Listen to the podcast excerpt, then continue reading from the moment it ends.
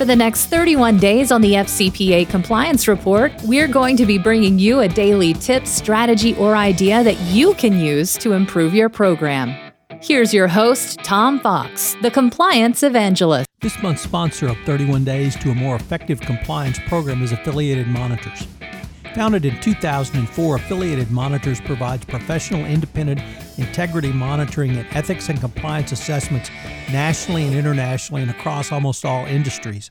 With its knowledge of effective ethics and compliance programs and cultures, Affiliated Monitors is respected for its work as the corporate monitor on matters ranging from multinational corporations to small and mid sized companies and even individuals. Having served in over 750 monitorships, no one has more experience as an independent monitor than the team at Affiliated Monitors. For more information on how an independent monitor can help improve your company's ethics and compliance programs, visit this month's sponsor, Affiliated Monitors, at www.affiliatedmonitors.com. Hello, everyone. This is Tom Fox, and today I have a special guest, Eric Feldman, Senior Vice President at Affiliated Monitors. Eric, first of all, welcome and thank you for taking the time to visit with me today. My pleasure, Tom. Eric, I for some time wanted to visit with you about a gap analysis because I find it to be an incredibly useful exercise, something that every compliance practitioner should consider, but many don't. And at this point in time, when we're, we're recording this in late September, I think there's even an opportunity because of the coronavirus health crisis to uh, put a gap analysis, uh, do a gap analysis, and use the results to actually improve your compliance program. And I just wanted to get your thoughts on that. Well, I think it's a great question, and you're right, it's a great time. Uh, we're at a point right now where uh, virtually everything has changed, uh, regardless of the organization and the company. Um, so our risks have changed, right? So we're dealing in a very different environment uh, where the risks that existed prior to the pandemic, um, some of them might be magnified, some of them may be gone, others have sprung up where they didn't exist before. And I find it very interesting that uh, the DOJ guidelines on the evaluation of corporate compliance programs uh, right up front talk about creating a compliance program that is based on the specific risks identified in the company. And if you're going to do that, uh, if you're going to create a compliance program that works, you've got to do a risk assessment. And now is the time to do it uh, because of those changes.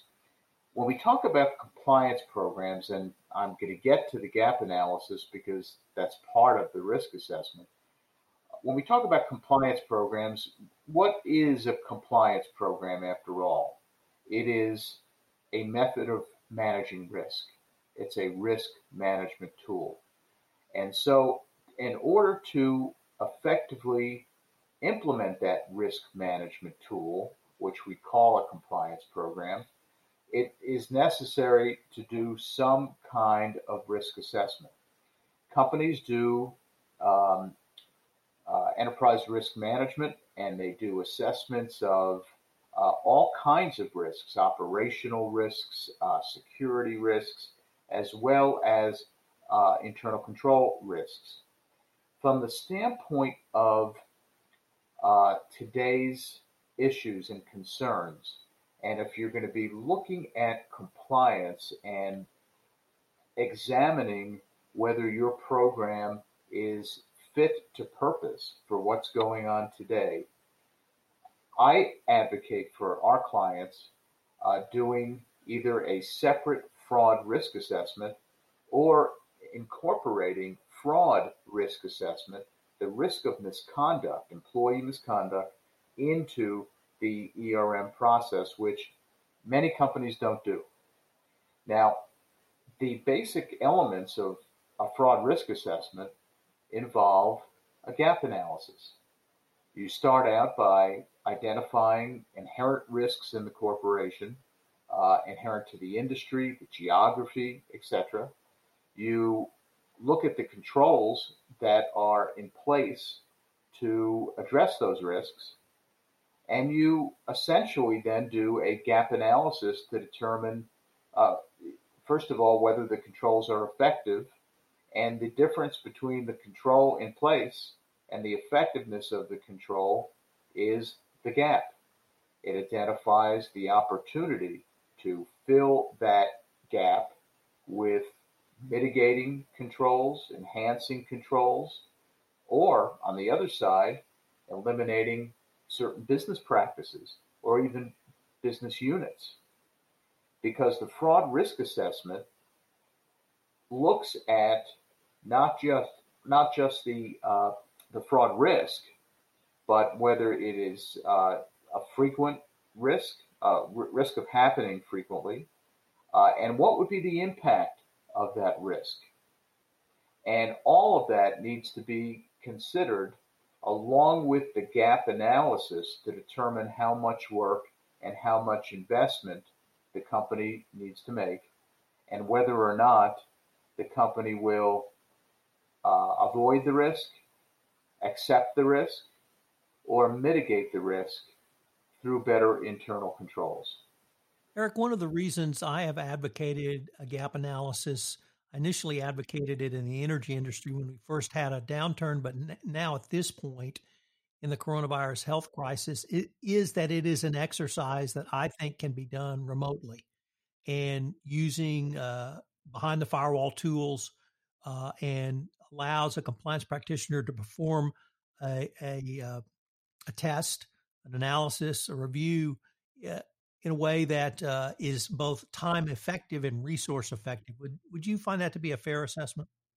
You know, I have, Tom. I, you know, before the pandemic, I probably would have equivocated a bit on that and said that, you know, it's better to do it in person. Although I still think in person assessments, um, you know, have certain advantages. What this time period has proven to, to me and to our practice is that you can conduct uh, risk assessment, you can conduct compliance assessments uh, remotely and do them pretty thoroughly and pretty effectively. Uh, we've been very pleased with the results that, that we've achieved. Uh, there are a couple factors. One is you need to interview the right people using the right technology platform. And that involves not just business process owners, but throughout the organization including those that execute the controls if you're going to do a good risk assessment. Uh, that that is an important factor uh, to ensure that you have a complete review. Secondly, for risk assessment and to identify gaps, we need to collaborate with business process owners and the business units involved in the company. People that run different organizations know, inherently know, where the gaps might be. And we need to include them in the risk assessment. Biggest mistake I see is a risk assessment being um, done solely by compliance, solely by internal audit, and not a collaborative effort on the part of uh, all of those elements that touch upon the control that you're assessing. Eric, unfortunately, we are near the end of our time, but I was wondering if you maybe had three key takeaways for the audience today. Uh, sure. I, I think one of the key takeaways is right now is the time to assess your risk. DOJ requires it. I think good due diligence requires it. It's time for a risk assessment.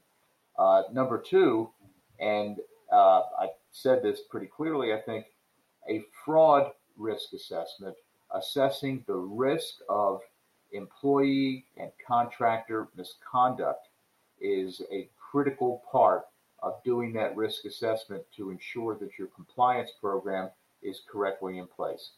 And the third, which I didn't really mention, but I want to mention, is that part of the risk assessment and part of the gap analysis isn't just the mechanical controls it should also be culture. Culture is a fundamental internal control. It is foundational. Without it, other controls are not going to work. Eric, um, This has been fabulous. I wanted to thank you again for taking the time to visit with me today. Thanks, Tom. Happy to do it. This is Tom Fox. Thank you very much for listening, and I hope you will join us again tomorrow. Once again, thanks to our sponsor, Affiliated Monitors, for sponsoring this month's series. This production of 31 Days to a More Effective Compliance Program is a special production of the Compliance Podcast Network. I hope you will join me again tomorrow.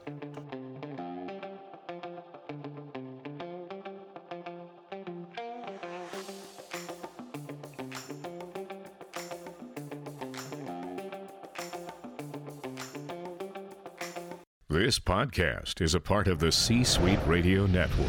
For more top business podcasts, visit c-suiteradio.com.